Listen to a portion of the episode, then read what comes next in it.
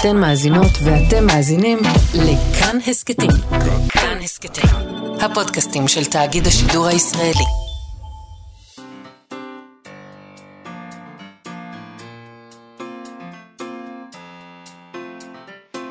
מה שכרוך עם יובל אביבי ומה יעשה לה.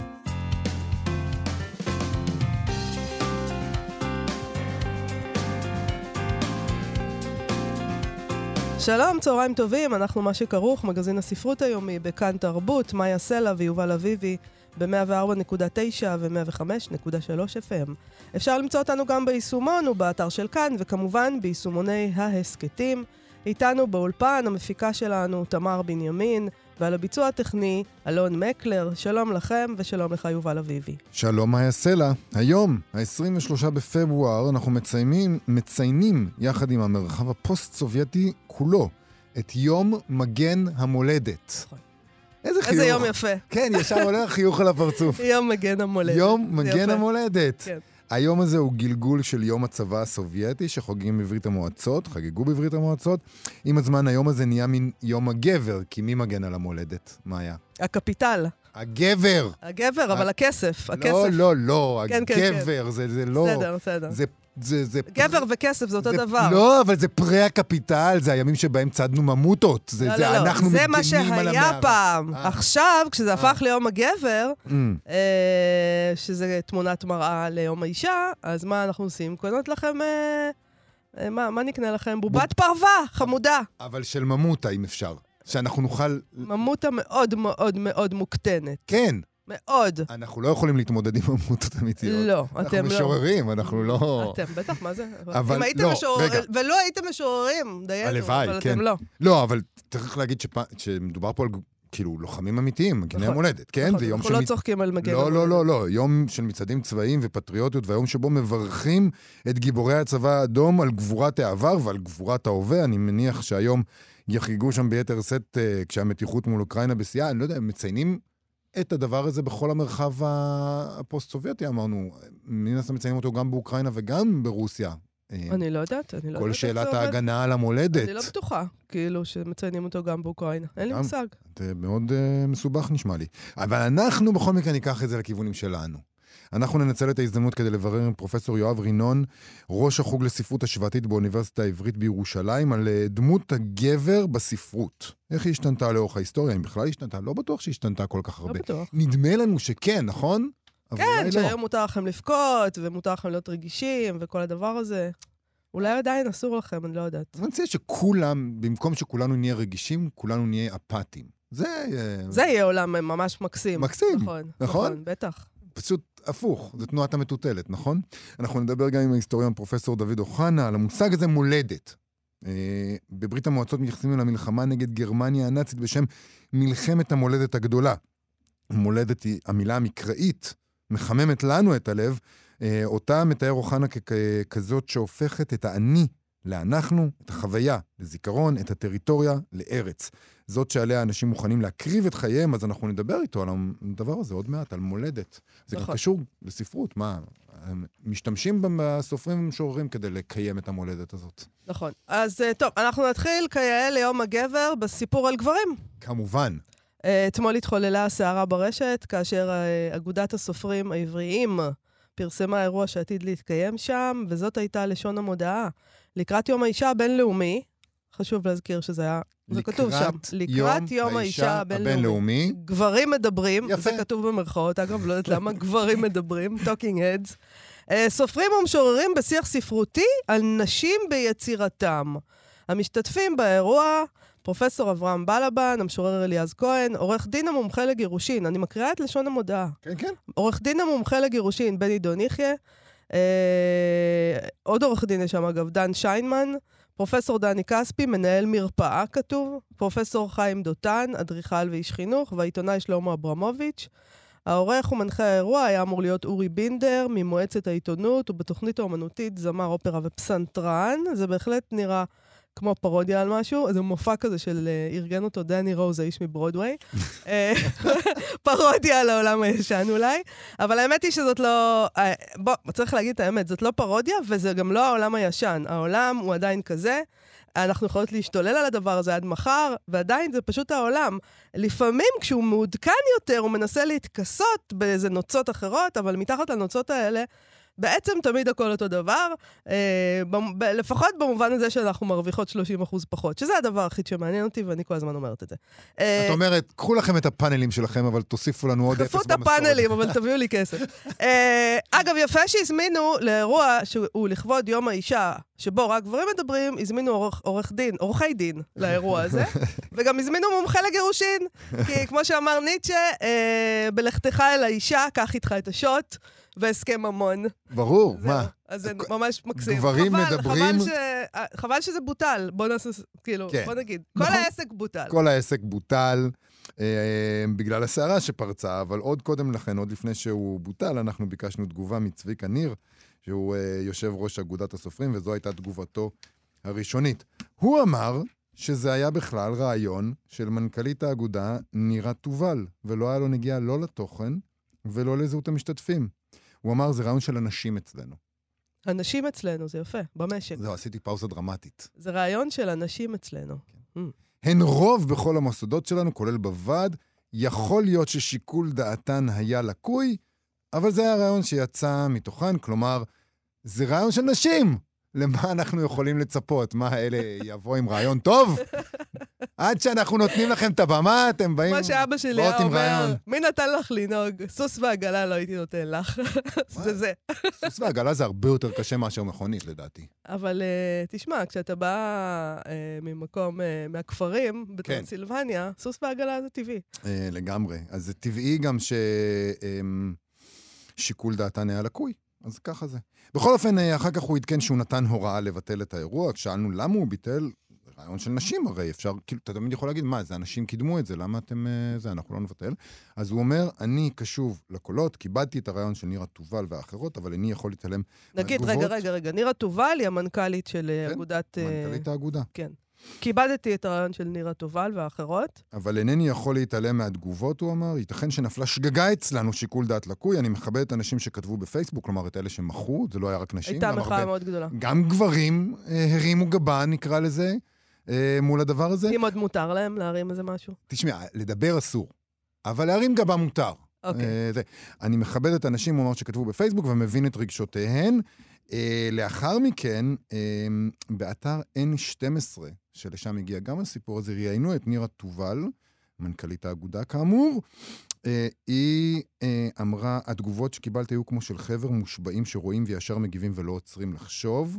זו הייתה אמורה להיות מנחת פיוס וקול אחר מאוד ברור מעד נשים. זה היה האירוע הזה.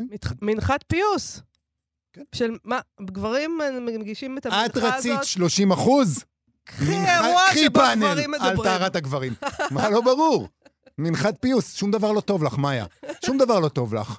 זה נכון. על מגע של כסף לא מנחת פיוס, ואת נכון. מעקמת את האף. 30 אחוז, 30 אחוז, אין 30 אחוז. יש פאנל. אוקיי, שואלים אותה למה בכל זאת החלטתם לבטל את האירוע, בכל זאת מנחת פיוס. אה, אז היא אומרת, אני... אה, היא אומרת שעיריית תל אביב ביקשו שיסירו את הלוגו שלהם על הדבר אה, הזה. עוד מעט אנחנו נגיד שהיה גם לוגו כן. של כל מיני משרד התרבות. משרד התרבות התקשרו לבקש. שנחשוב על זה עוד פעם. כלומר. כולם אמרו להם, חבר'ה. חבר'ה, שיקול דעתכן היה לקוי. אוקיי.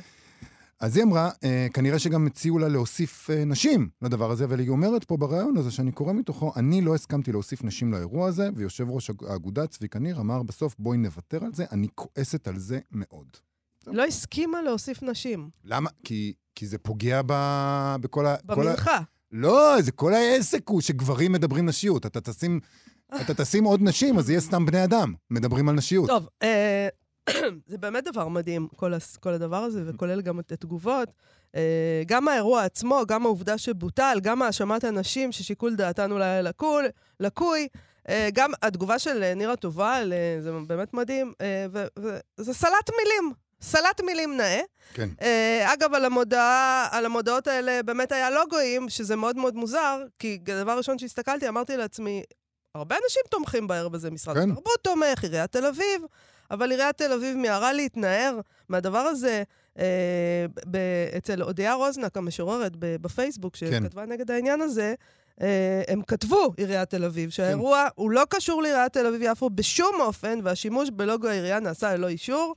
אה, הם כמובן הוסיפו שעיריית תל אביב תקיים אה, השנה אירועים לכבוד יום האישה. מאוד מעניין, אה, חשבתי לעצמי, אולי אני גם אעשה אירועים כאלה, ואני פשוט אדפוק עליהם לוגו של משרד התרבות. זה, אתה שם לוגו בלי לקבל כלום. אלא אם. כן מישהו פה... זה מה, בתל איך אביב? זה יכול להיות? סליחה, זה בתל אביב? אה, נכון, זה בתל אביב. תרשמי, הם גם אמרו שהם עושים, אה, שהיה מתוכנן אירוע אחר. הם אמרו, מה אתם הם כועסים? אמרו נכון, מה העניין? יש פה אירוע שזה, יש גם אירוע של לכבוד נשים. למה אתם צועקות? יש גם אירוע שיהיה. רק על טהרת הנשים, הם אז uh, יש את המודעה של האירוע הזה, של יום האישה הבינלאומי. שהתפרסמה, לדעת, רק אחרי כל הסערה. זאת אומרת, כן, זה לא היה משהו ש- שהיה ידוע. אנחנו לא, אנחנו לא ידענו מזה, והם פרסמו את זה. כן. ומה שמפורסם פה הוא מדהים. קודם מדהים. כל, אנחנו מדברים על... אה, הם כותבים ככה, משוררות וסופרות קוראות מיצירותיהן, מקסים. אירוע זום, בניגוד לאירוע ההוא, אה, ביום ד', תשיעי לשלישי, יום האישה הבינלאומי הוא בשמיני לשלישי, אגב, אבל... זוטות. אה, ו- ומדובר בעצם בקול קורא.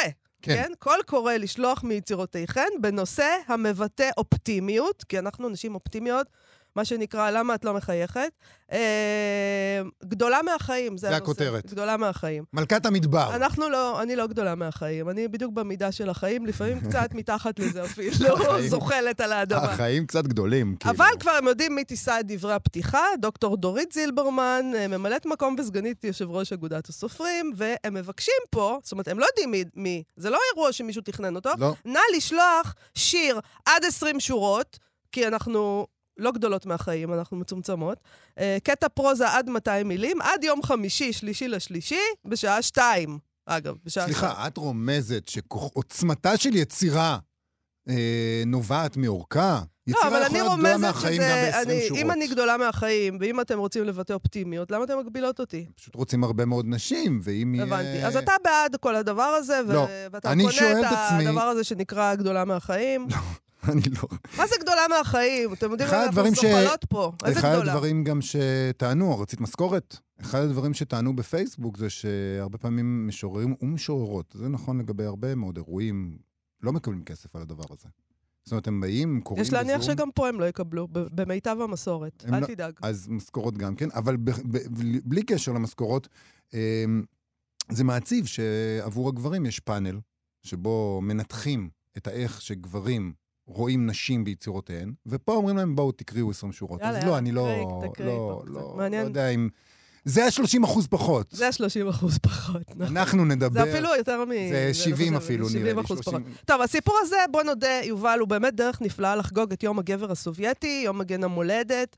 אה, אבל אני חושבת שאולי בוא נקשה על עצמנו קצת, כי מישהו אמר לי אתמול, כן, מישהו שאני מאוד מחבבת מערכה, והוא גבר, הוא אמר לי, אז מה? אה, הוא אמר, זה באמת מעניין לדבר על נשים ועל אופן שבו גברים כותבים נשים. נכון. אה, הוא אמר שאותו זה היה מעניין לשמוע, דבר כזה. כן. הוא אמר, יש לכם, יש מלא ערבי ערבים של נשים, עם משוררות נשים וסופרות נשים, ואתן מדברות על החוויה הנשית, ונשים מדברות מיניות. מה אתן קופצות פתאום שמדירים אתכן? אה, ולמה זה לא לגיטימי שגברים מדברים על זה? אז מה תענה לו? אני אענה מה לך ככה. קפצנו, יובל? אני אענה לך. בבקשה. ולא. תמיד גברים כתבו נשים, ואז שאלו אותם על זה, וביקשו מהם להסביר איך, איך כתבתם את האישה הזאתי, הנהדרת. מאז ומתמיד גברים כתבו נשים ואז ראיינו על זה ותמהו על, על היכולת שלהם לחדור לנפש האישה. ו- אבל ו- עדיין, אתה יודע, אנחנו מתעסקים בדבר הזה. אין שום... אתם מדאם בוברי אחרי הכל. אחלה, אבל אל תגידו, אל תגידו, פעם אחת תיתנו לגברים להסביר לא, איך זה הם לא כותבים פעם נשים. אחת. אומרים, זה, זה, די- תראה, זה דיון שהוא מתקיים במרחב הספרותי. אחלה, אחלה, אולי לא ביום האישה. אה, יכול להיות שזה העניין של טיימינג. אולי גם תביאו נשים, אגב, גם נשים יכולות לדבר על איך על שגברים איך כותבים. נשים. אולי זה אפילו... יכול להיות הם מעניין. יגידו, חבר'ה, אתם זוכרים שהתפעלתם מאיך הוא חדר לנבחי נפש האישה ביצירה הגדולה הזאתי? זה, זה לא כל כך אותו דבר כמו שזה קורה באמת, כמו למשל שכתב המשורר יהודה עמיחי את השיר שלו. שיר מדהים. איך זה להיות אישה. את מוכנה לגלות איך זה להיות אישה? אני מוכנה, אני שומעת. איך זה להיות אישה. איך זה לחוש ריקנות בין רגליים וסקרנות בחצאית, בקיץ, ברוח, וחוצפה בעכוזים. ככה זה להיות אישה, מאיה, מה לא הבנת? תקשיב, כל פעם שאני שומעת אה, את השיר הזה, שזה ממך בדרך כלל, זה מדהים אותי מחדש, וכל פעם מחדש אני אומרת לך, לא יכול להיות שעמיחי כתב את זה. כתב. אבל הוא כתב.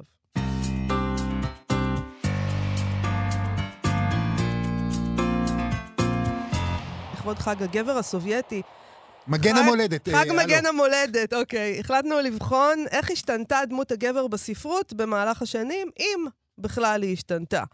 אה, מי הוא הגבר שם בספרות? אה, האם הוא הגבר שמגן על המולדת, הגבר הנלחם, הגבר האמיץ, אולי הוא הקצין והג'נטלמן? מאיפה באנו ולאן הגענו? אולי הוא יורה ובוכה. ואולי הוא יורה ובוכה, ואולי הוא רגיש, יש כל מיני גברים. אה, אנחנו נעשה את זה בעזרתו של פרופסור יואב רינון, ראש החוג לספרות השוואתית באוניברסיטה העברית בירושלים. שלום, פרופסור רינון. צהריים טובים. צהריים טובים. אז, אז אולי נתחיל, טוב, אה, אתה יודע, ברור לי שאפשר אה, ללמוד את זה הרבה שנים, אנחנו מכווצים את זה ומשטיחים כנראה, אבל אולי ננסה להבין איזה דמויות אה, גבריות הציגה בפנינו הספרות לאורך השנים, ארכיטיפים כאלה. אוקיי. קודם כל, מכווצים זה לא בהכרח אה, משטחים, אוקיי? נכון. זאת אומרת, אפשר לדבר בקצרה ו- וכן לעומק. אה, בגדול, זאת אומרת, תלוי איך אנחנו מסתכלים. מגוון תמיד היה, כן? היו, כמו שיש סוגים של דמויות, אז אה, יש כל מיני סוגים של, אה, גם של גברים וגם של גבריות, אה, אה, אה, וגם של ארכיטיפים. אבל uh, בגדול, uh, uh, גבריות, מקוש... כאשר גבריות מקושרת לכוח, זה משהו חיובי, uh, כאשר נשיות מקושרת לכוח, זה משהו שלילי. Mm. זה לא משהו שמאוד השתנה במשך, ה... במשך השנים הרבות מאז שקיימת הספרות המערבית וה... והתרבות המערבית, uh, ויש סוגים שונים של וריאנטים על הדבר הזה. אבל התשתית, uh, התשתית לדעתי לא השתנתה. ברור שככל שיש יותר אופציות או, או, או יותר אפשרויות, אה, או, או יותר אה, נרטיבים, או מילה שאני כל כך מת עליה, אבל ככל שיש אה, אה, יותר זוויות אה, אה, ויותר אפשרויות, אז אה, גם יש יותר ביקורת. אבל אני לא חושב שהמודל התשתיתי באמת השתנה, ממש לא. אבל uh, תמיד כשאנחנו דיברנו על גברים גברים כאלה, וזה נראה, לי, תמיד דיברנו על איזושהי דואליות. יש את הגבר-גבר הלוחם, אבל תמיד יש לו את החולשה הזאת. ולפעמים גם לוקחים את זה למקום של דווקא הגבריות המאוד מאוד אה, עזה, אלימה, אה, תקיפה, היא מלמדת על איזשהו סירוס פנימי. אנחנו רואים את זה הרבה פעמים, אנחנו רואים את זה הרבה פעמים בדמויות של גברים מאוד מאוד חזקים, גם שגברים כותבים אותם. כן, אבל הסירוס הפנימי הוא בעיה של מי שסירס את עצמו, ו- ו- ואין לי יותר מדי אמפתיה לזה.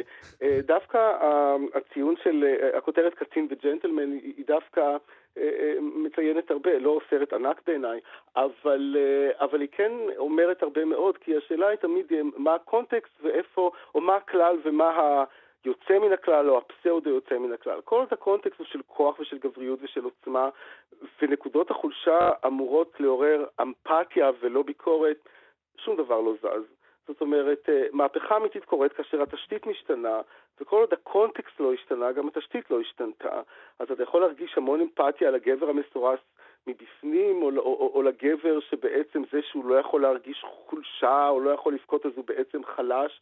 ואז אנחנו בעצם נשארים עם אותה תשתית, ובעצם הגבר מרוויח פעמיים. פעם אחת על זה שהוא יכול להיות בריון, ופעם שנייה על, על זה שבעצם הוא לא יכול להרשות לעצמו להיות חלש, ואז הוא ממש מסכן. הוא קורבן, בכל מקרה, או שהוא בריון או שהוא קורבן. אמרתי לך. יורים ובוכים, זה... הוא. בפוזיציה, הוא לא, הוא לא הקורבן, הוא בפוזיציה של הקורבן, כן. כי זה הכי טוב. קורבן אף אחד נכון. לא רוצה להיות. בפוזיציה של הקורבן, כי יש לה המון רווחים, כן. כולם רוצים להיות.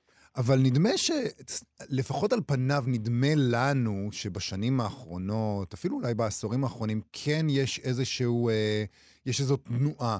נגיד, אה, אנחנו מדברים על הספרות היהודית האמריקאית, למשל, שמאוד שחררה את הגבר האמריקאי ונתנה לו מודל נוירוטי וחלש ופגיע, ממש מה, לא... מה כל כך אה, משוחרר בנוירוזות? לא, באמת זה- אני שואל. זה כיף זה בלהיות מאפשר? לנו לא להיות הגבר-גבר הזה כל הזמן, שזה ברור כן, אבל לחלוטין אז אתה יכול שזה... להיות וודי אלן, נו, אני כבר מעדיף להיות גבר-גבר מאשר וודי אלן. אה, גם כן, כאילו, גם, כי, כי גם הנוירוזה היא סוג של כוח, אז אה, בסוג של קורבניות. נכון. אני לא מרגיש שזה מודל מאוד מאוד שונה אה, אה, בעיניי, מהמם. ולכן הדגש הוא באמת על הנדמה ונראה ואולי, אני- חושב הביקורת אמיתית תבוא שוב, כאשר תהיה, כאשר לא... כאשר לא יהפכו את המינוס לפלוס ואת הפלוס למינוס, אנחנו נשארים בעצם עם אותו pattern, עם אותה תבנית. זאת אומרת, מהפכה תקרה כאשר, כאשר גברים יהיו גם גברים וגם נשיים, אני כן מבין שאני מדבר בהכללה ואולי נפלתי לשטחיות, אבל מהפכה תקרה שאפשר יהיה גם וגם, ולא כאשר עדיין אנחנו נשארים בתבנית של האו-או, כי אז אנחנו עושים אולי הפיכה, משהו בפני השטח, אבל ברמת העומק אנחנו נשארנו בדיוק עם אבל, דבר. אבל אה, למה אתה חושב שזה קורה? כלומר, זה קורה כי פשוט המציאות היא כזאת ששום דבר בה לא השתנה? או, ש, או שזה קורה כי הסופרים... אולי פשוט אה, אנחנו, נשארו... יש לנו הטבע הזה. הטבע הוא גברי. הטבע זה תמיד דבר נהדר להגיד, כי זה כן. ממש כמו גורל. נכון. אז אי אפשר לשנות, זאת אומרת, אז לא נשנה כלום, פשוט צריך ללמוד ולהשלים עם זה. אני לא חושב שזה קורה. אוקיי, מאיה, אני לא חושב שזה קורה. אוקיי. אני חושב שזה ממשיך.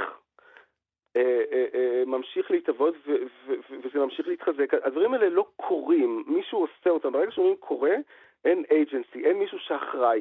ואז כן. אנחנו מורידים לגמרי את הגורם האנושי. זה קורה, זה כמו סופת רעמים, אוקיי? זה, זה, זה קורה, שיטפון, אוקיי?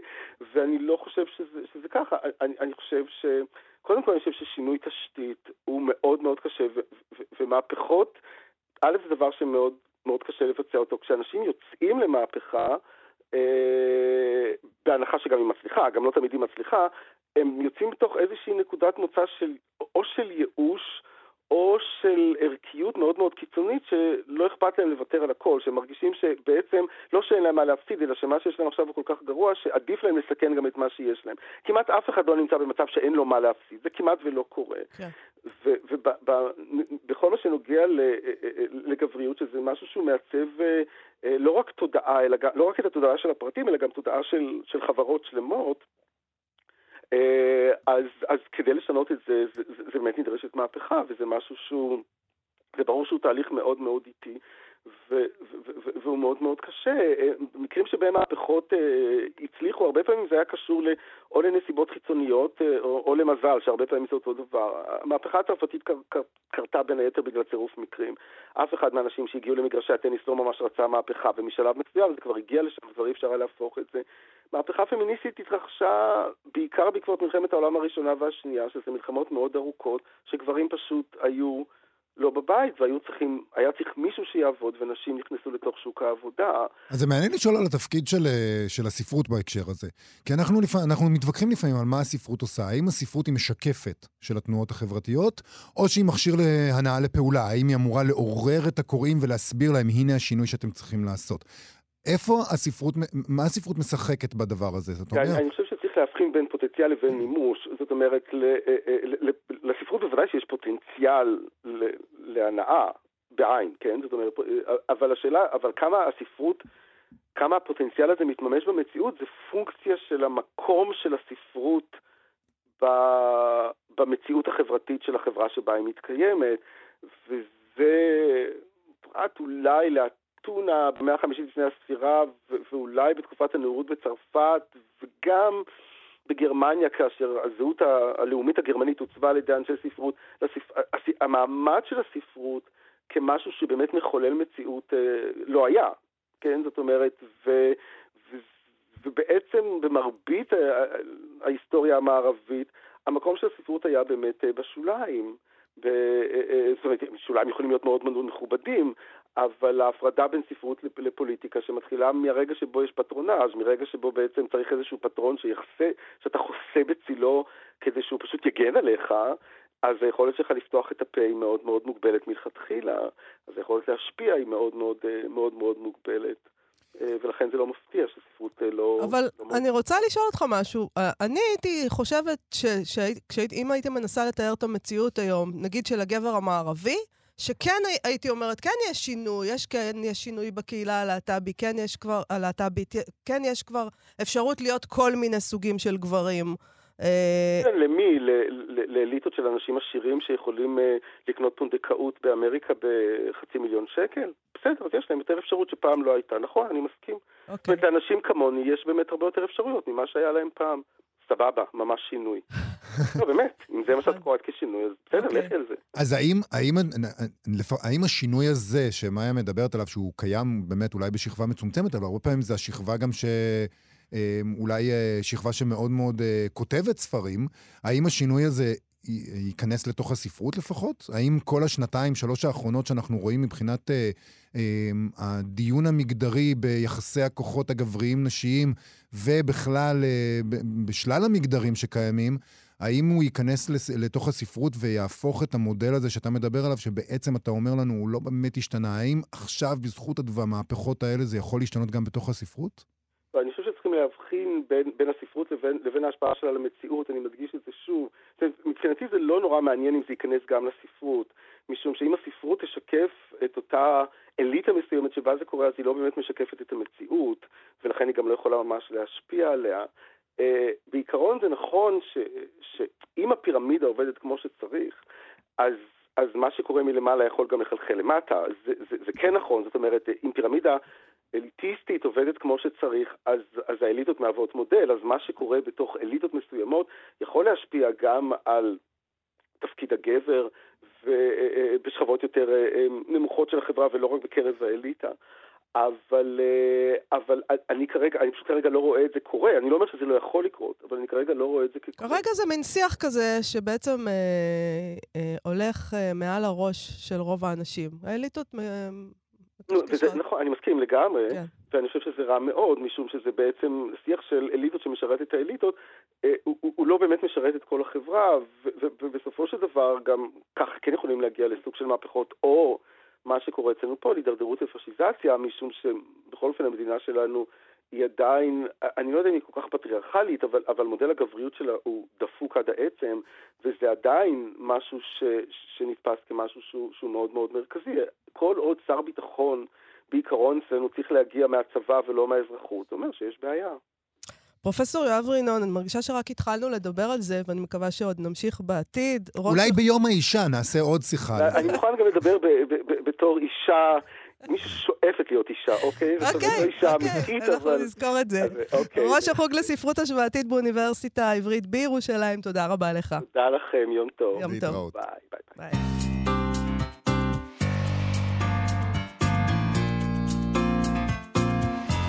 אנחנו מציינים היום את יום מגן המולדת שמציינים במרחב הסובייטי. דיברנו על המגן. עכשיו זו הזדמנות טובה לדבר על שאלת המולדת. מולדת בעברית היא מילה מקראית, היא מופיעה בתנ"ך 22 פעמים. הפסוק המוכר ביותר אולי הוא הקריאה לאברהם, לך לך ממולדתך ומבית אביך אל הארץ אשר אראך. שזה פסוק מעניין, כי לפיו המולדת של אברהם היא המקום שממנו הוא הולך, כלומר לא ארץ ישראל. אז האם מולדת היא רק מקום שבו אדם נולד? כמובן שלא. זה ברור גם מהפסוק הזה, נכון? אנחנו הולכים אל ה... טוב, זה מסובך שם. מולדת היא גם מקום שיש לנו זיקה היסטורית אליו. המקום שיש אנשים שמוכנים למות בכדי להגן עליו, ואולי הוא לפעמים רעיון מטאפורי, נגיד אצל מי שרואה בעצמו אזרח העולם או כפר הגלובלי. אז מהי המולדת? מהו המושג הזה שמרטיט מיתר אצל רבים? ההיסטוריון פרופסור דוד אוחנה מאוניברסיטת בן גוריון בנגב פרסם בשנת 2019 ספר בנושא הזה בשם חבלי מולדת, הישראליות בין חבלי לידה לחבלי משיח. בעוד כחודש תראה אור בהוצאת כרמל ביוגרפיה של ז'קלין כהנוב, שהוא כתב, וגם יראה אור קובץ מאמרים של כהנוב שערך, אולי בשורת הלבנטיניות של כהנוב, יכולה להיות מולדת. שלום פרופסור דוד אוחנה. שלום, שלום. בוא נדבר על המושג הזה, מולדת. הוא לא, הוא לא ייחודי רק לנו, לה, בארץ ישראל. מאיפה נולד המושג הזה? מאיפה הוא מגיע? חשבתי על ההקשר ברגע זה של אה, ברית המועצות, כי זו העילה עכשיו של השיחה, נכון? נכון. היום המיוחד הזה. כן. ואתם זוכרים את הביטוי, אני לא יודע אם אתם זוכרים, אתם צעירים, המולדת השנייה. זה היה מושג של אה, השמאלנים של פעם, של, ציר, של מפ"ם, של הקיבוץ הארצי, אה, אנשים כמו מאיר יערי ויעקב חזן, חזן, כן. שראו את ברית המועצות, ממש, כך הם כינו את ברית המועצות, את האימא שלהם, המולדת השנייה. מעניין. זו ממש הייתה המולדת השנייה, כמו שלנו, המולדת הראשונה זה ארצות הברית. זה נורא מעניין, כי, כי זה... כי, כי אבל אנחנו לא מעיזים... אבל אנחנו לא. מעיזים להגיד, בדיוק. אנחנו לא מעיזים להגיד, אבל זה, המדינה ה-51 או 2. אבל זה מעניין נורא שיכולה להיות לנו יותר ממולדת אחת. מה זה מולדת נכון, שנייה? אמור נכון. להיות, אמור להיות מושג קשיח. תראה, על שכמותי שנולדו במרוקו, והגעתי בגיל ארבע, אה, אמרו שהם, קרוב, שהם על המרוקאים בזמנו אמרו שהם שתי אצבעות מצרפת. זאת אומרת, עכשיו, זה נכון, זה מאוד עמוק האמירה הזאת, כי מרבית המגרבים, יהודי טוניסיה, אמ, אלג'יריה ומרוקו, ראו את צרפת בתור המולדת כן. האולטימטיבית, הלשון הצרפתית, הארץ שבה אה, אמורים אה, בניהם ובנותיהם להגר כדי ללמוד בסורבון. זאת אומרת, השפה והמקום. אלה שני המרכיבים של המולדת, לפחות לפי הטענה של יונתן רטוש, אבי רעיון הכנעניות, אם תרצו נדבר על זה. אתה, אבל יש, אתה מציין בעצמך בספר שלך שהתווכחו איתו, אמרו, אנחנו לא, אתם יכולים לרמות את עצמכם עד מחר, שאתם נכון, תבואו לארץ ישראל שלא, חושב פשוט שלא. אה, תתקל- אני חושב שזה לא תתקלף. מספיק לכם, לכם ולי. אני לא חושב שזה מספיק. אני חושב שהעניין של היהדות, במובן הליברלי, האורתודוקסי, הגלותי, בכל המובנים, הוא מרכיב זהותי מאוד חשוב במושג המולדת שלנו. זה לא רק סתם ארץ, כי אז, כי אז אה, הטענה הפוסט-ציונית תצדק שהמרחב הזה שלנו, הם אפילו לא קוראים לו לאום או מולדת, או המדינה, במובן הפורמלי, מדינה זה מושג פורמלי, הוא לא קשור כל כך למולדת. המדינה העתידית תשתרע מהים, הים התיכון, ועד הנהר, עד הירדן, ובו ישתכנו אזרחים של המדינה שאין שום יחס בינם לבין היהדות. אבל זאת לא תהיה מדינה יהודית, או ארץ יהודית, או קהילה יהודית, עוד מדינה. עוד מדינה. זאת התפיסה. ואני, בתור שמאלני ציוני, אבל מרובע, חושב שיש איזשהו אה, צידוק, איזושהי לגיטימציה, לא איזושהי, הלגיטימיות שלנו. אם הורגים פה ונהרגים, פעם שאלו את השאלה הזאת, על מה? על עוד מדינה סתם? לא. ארץ, מולדת, שהיא כמו אבא ואימא, שיש לנו איזו זיקה רגשית, המשכיות היסטורית, דיאלוג תרבותי, עם הסבא שלנו בפולין או במרוקו, או עם האבות האלה שאתה מציין, או עם הטקסטים התנ"כיים והספרות העברית, וכל הענפים היהודים, אני חוזר ואומר, על כל גווניהם, יש משהו יהודי, שכל אחד יגדיר מהו במולדת שלנו. מעניין, אבל יש איזה משהו, אם, אני, אם אנחנו מסתכלים היום, אה, אנחנו, אתה מדבר על איזה משהו משותף שיש לנו. ונראה שכל הדבר מה הזה... זה לנו ומה זה משותף? לנו, הישראלים, היהודים, במולדת הזאת, אוקיי? רגע, כפי שאתה... עכשיו אמרת לנו, זה הישראלים היהודים, שנגדיר טוב. כן, כן. היש... כי הישראלים, הישראלים זה לא רק יהודים. לא, הישראלים היהודים. דיברת על זה אוקיי. שהמרחב היהודי הזה פה, שזה, שאנחנו חייבים את. המוטיב הזה, נכון? כן, ועדיין נכון. אנחנו מפורקים ומפורדים ושונאים אחד את השני, וכאילו לפעמים נראה שאין לנו כלום במשותף לכל הקבוצות פה. שיש, אני פעם, בספר שדנתי על המולדת, אבל לפני קרוב לרבע מאה, הישראלים האחרונים, דנתי מה המכנה המשותף שלנו, לא השלילי, לא מה אנחנו לא, מה אנחנו כן. ומה אנחנו לא, זה ברור, אנחנו לא המדינה ה-51 של ארצות הברית, אנחנו לא, באיחוד, אנחנו לא באירופה בעצם, אנחנו גם לא במזרח התיכון. המדינה הלא מוסלמית היחידה, למרות שאיראן וטורקיה הן גם יוצאות דופן בתוך המזרח התיכון, אבל אנחנו מאוד מאוד יוצאי דופן במרחב התרבותי שלנו, הפוליטי, הלאומי. התכוונו להיות כן? וילה בג'ונגל, לא רצינו להשתלב לא, עד לא, לא מזמן. לפני שניגש לווילה, כן. לג'ונגל, לגטו, ל- להסתגרות שלנו, שאלת את העניין מה משותף לנו.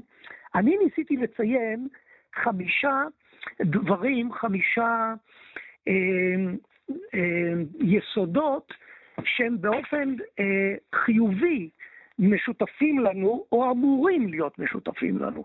כלומר, אם הם משותפים לנו זה במציאות, אם הם אמורים, אז זה אתוס, זאת אוטופיה, זה חזון שהיינו רוצים.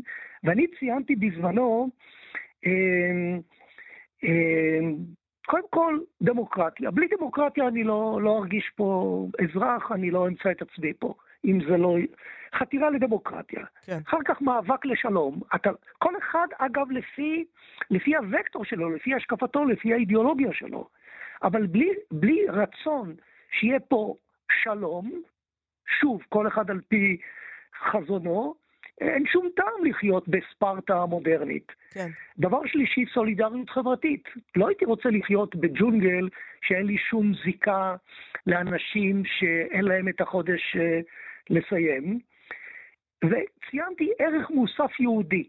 בכוונה זה שהוא, אני יודע, קצת פלואידי, קצת אה, רחב, אבל שכל אחד, לא מדינה יהודית, אלא תפיסה יהודית, אה, שכל אחד שוב יקבע על פי רצונו, ואיזושהי זיקה מרחבית ים תיכונית.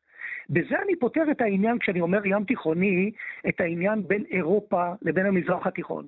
אנחנו אמנם לא באירופה, ואולי לא במזרח התיכון מבחינה מנטלית, אבל אנחנו חלק מהזיקה הים תיכונית של דרום אירופה, צפון אפריקה וכל השכנות שלנו. אני לא חייב להיות, זה נורא, אני לא חייב להיות חבר של הנסיכויות.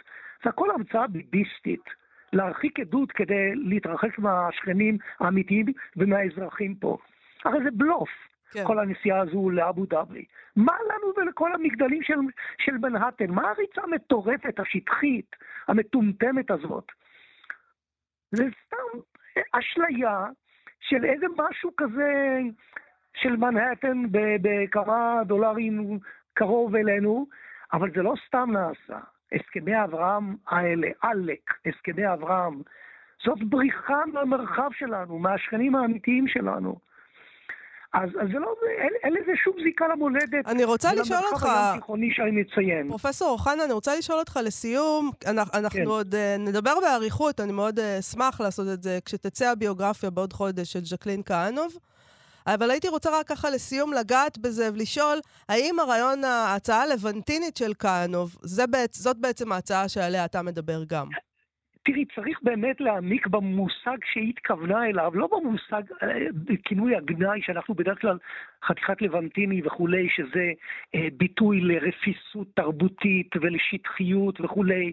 אה, הפכו את המושג הזה של לבנט, שהיה פה לפני אלף שנה, הלבנט הוא המקור, אנחנו זרים ללבנט, אנחנו המלאכותיים, אנחנו שבאנו לפה, אבל הלבנט זה מרחב שנוצר בו הכל. נוצר בו הכל. כל תרבות העולמית התחילה פה, בלבנט. זה מושג תרבותי מאוד, וז'קלין קרלוב ניסתה לחלץ באמת את המשמעות התרבותית העמוקה, הגיאופוליטית שמשותפת הייתה כ, כמורשת, כ, כמורשת, כזיקה היסטורית ושייכות תרבותית למקום הזה. אבל, והיא ניסתה להפוך מילה שכבר, אה, שכבר אה, הפכה למילה מלוכלכת. זה קשה מאוד, זה, זה, זה, זה סופר קשה, זה מאמץ תרבותי עצום, וזה היה פרויקט מאוד מאוד חשוב שלה, ואני חושב שעכשיו בינתיים חוזרים למילה המקורית הזאת. אני כשלעצמי לא אוהב להיות אפולוגטי עם, מיל, עם מילים. כן. תראו כמה אנרגיות אני מבזבז כדי לשכנע שהמילה הזאת היא טובה וחיובית. אנחנו נמשיך לדבר איתך. ים תיכוני היא יותר מתאימה לנו. אוקיי. אבל יש לה זיקה גדולה מאוד אה, ללבנט, אבל אני אשמח לדבר. אנחנו נמשיך לדבר על המילה הזאת כשתצא... ממש ככה, אה, עוד אה, בערך חודש תצא הביוגרפיה של ז'קלין כהנוב, ואנחנו נשמח לשוחח עוד ועוד על המונח הזה כן, איך שהחבר'ה אומרים, פתחנו שולחן. בדיוק. פרופסור דוד אוחנה, תודה רבה לך על השיחה הזאת, על המולדת המורכבת הזאת. תודה. להתראות. פתחנו בברית המועצות וסיימנו בלבנט, נכון, מעניין. קלאסי. ביי. ביי ביי.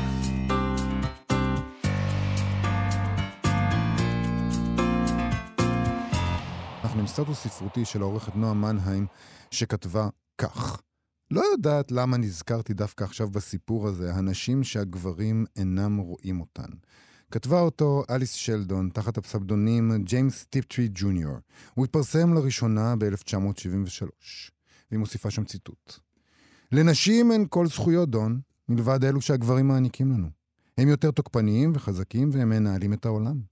כאשר המשבר הרציני הבא יגרוף אותם, זכויותינו המדומות ימוגו כמו, עשן. אנחנו נחזור להיות מה שתמיד היינו, רכוש ותו לא. הם גם יתלו את קולו, את uh, קולו האשמה של מה שהשתבש בחופש שלנו, אנשים, כמו שקרה בעת נפילת האימפריה הרומית. אתה עוד תראה. כל מה שאנשים עושות זה להתקיים, מי בגפה ומי בזוגות, בין החרכים של מכונת העולם שלכם. יפה. טוב, uh, כמובן שהיא מתייחסת uh, בסטטוס הזה לפרשת, uh, איך נקרא לה? פרשת אגודת הסופרים, העבריים. אה, והסופרות, כמובן. אגודת הסופרים והסופרות. אין שם סופרות, אוקיי. תראה, גברים תמיד כתבו דמויות של נשים, אה, זה נכון, ולכן אה, זה, זה לא גלי גדול, ממדאם בוברי ועד חנה גונן, והלאה גם, לא, אני לא מגבילה, אפשר להמשיך. ומצאתי ראיון של בילי מוסקונה לרמן במעריב עם עמוס עוז משנת 2008, שאז הם חגגו 40 שנה למיכאל שלי. מאוד משעשע, כי בילי מוסקונה לרמן מאוד מאוד מתעצבנת שם. על uh, מיכאל שלי. כן. אז, היא, אז היא, היא אומרת, uh, היא כותבת ככה, ורציתי להבין מיהו הגבר שבורא סוג כזה של אישה, כל כך ילדותית, ריקה מתבונה, חסרת אחריות, נטולת יכולת אהבה, מנוכרת לסביבתה האינטימית. מאיזו פנטזיה פנימית שלו הוא יונק אותה? באיזו נקודה בתוכו הוא מתבונן כדי להבין מי היא הייתה? Uh, אה, אז, אז היא, היא כותבת, אה, עוז הוא גבר חכם. המשפט הראשון שאמר, לפני ששאלתי, היה, הבחור ההוא שהייתי אז, היה חוצפן. היום לא הייתי מעז. הוא כתב את זה, אני חושבת, בגיל 28, 26. כן. ויחד עם זה, כותבת uh, בילי מוסקונה לרמן, היה מוכן בדרכו החגיגית מעט לתת לי להדוף אותו טיפונת עם הגב לקיר, ולנסות ולהתבונן יחד איתי על הבחור ההוא שישב בבית שימוש ערב-ערב אחרי שאשתו ובנותיו הלכו לישון, ישב וכתב, זה הסיפור המיתולוגי על זה שלא היה לו איפה לכתוב, הוא ישב בשירותים וכתב בערב. כן. היא שואלת אותו ככה, הגיבורה של חנה מתכתבת עם כל הנשים הנוירוטיות במאה האחרונה, החל מאנה האו של פרויד, דרך מדאם בוברי של פלובר, שלוש אחיות של צ'כוב, אותה אישה פרובינציאלית ובורגנית שנשואה לגבר יציב ואחראי ויש לה ילד וחיים שבעיניה נראים אפורים ובלתי נסבלים, ובתוך תוכה היא רוטטת מתשוקות וסערות פנימיות, וכל זה ארוז במעטפה של מערכת עצבים רעועה שנוטה לשיגעון. ולי יש חשד, היא אומרת לו, שתבנית האישה הזאת היא פרי המצאתו של הגבר. היא לא בן אדם במובן המלא של המילה, היא פרי המבט הגברי שרוצה לראות במושג אישה יצור פראי מטורף ויצרי שזקוק לשליטה ולריסון. חנה גונן לא מאושרת כי אסרת עליה להיות בן אדם. זה מה שהיא אומרת, כן. ועמוס עוז עונה לה. אם היא הייתה חיה עשר שנים יותר מאוחר, היא הייתה הולכת לעבוד.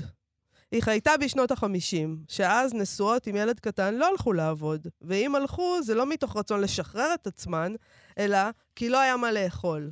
לא הייתה אופציה ללכת לעבוד כדי להשתחרר מן הסד של משק הבית, והיא מקשה עליו. כלומר, אתה בעצמך אומר שהיא לא הייתה אדם שלם. עמוס עוז עונה. היא לא אחת מאיתנו.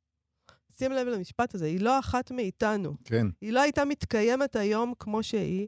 אם היא הייתה חיה היום, מאוד סביר שהייתה יוצאת לעבוד. חנה גונן, כלומר אני, קראתי אז את אנה קרנינה. ואם אני קראתי, גם חנה גונן קרא את אנה קרנינה, והיא ידעה איך פרשות רומנטיות מסתיימות בשברון לב. ולכן היא לא תחפש לה פרשייה רומנטית עם גבר אחר. היא תעדיף להישאר בעולם הדמיונות שלה, שם היא חיה בנוחות. שזה, אגב, די מפתיע אותי שעמוס עוז לא מבין שיכול להיות שגם חנה גונן קראה את אנה קרנינה, אם הוא קרא, כן. אבל היא לא קראה את זה כמו שהוא קורא את זה. לא. היא לא הבינה את מה שהוא הבין. כי אישה. המחש... כי היא אישה והוא גבר, ואנחנו קוראות אחרת, מה זאת אומרת? ברור. מצד שני, תראי... למה אתה חושב שאתה... זה פשוט מדהים אותי ממש. מצד שני, הוא אומר, היא שואלת אותו על הפנטזיות אה, אונס, היא אומרת, גם הפנטזיות שלה על אונס מפוקפקת בעינן, בעיניי.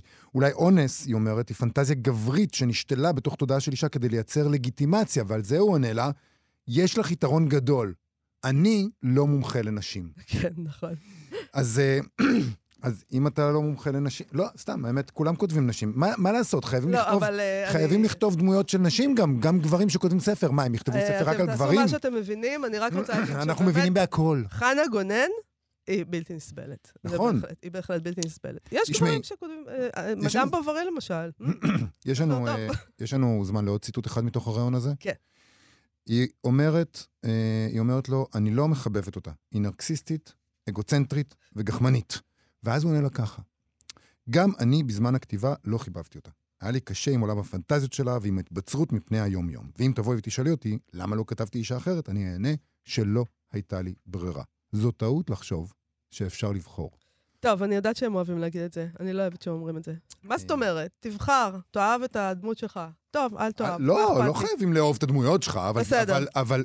אה, סליחה, לא חייבים, אתה יכול לכתוב איזה דמות שאתה רוצה. אישה, גבר, אבל קח עליה אחריות. היא שלך. אתה יכול גם לא לקחת עליה. אתה יכול גם לא לקחת. באמת, אם אתה רוצה ללכת יאללה. all in על זה, אין, תעשה זה מה שאתה. פרוע, לכו, תעשו מה זה שאתם זמננו רוצים. לסיים. יובל אביבי, תודה רבה לך, ותודה רבה לתמר המפיקה שלנו, ולאלון מקלר אה, על הביצוע הטכני אה, הנפלא שלו. אה, בואו לבקר בעמוד הפייסבוק שלנו, בעמוד הפייסבוק של כאן תרבות. אנחנו נהיה פה מחר עם המיטב שלנו.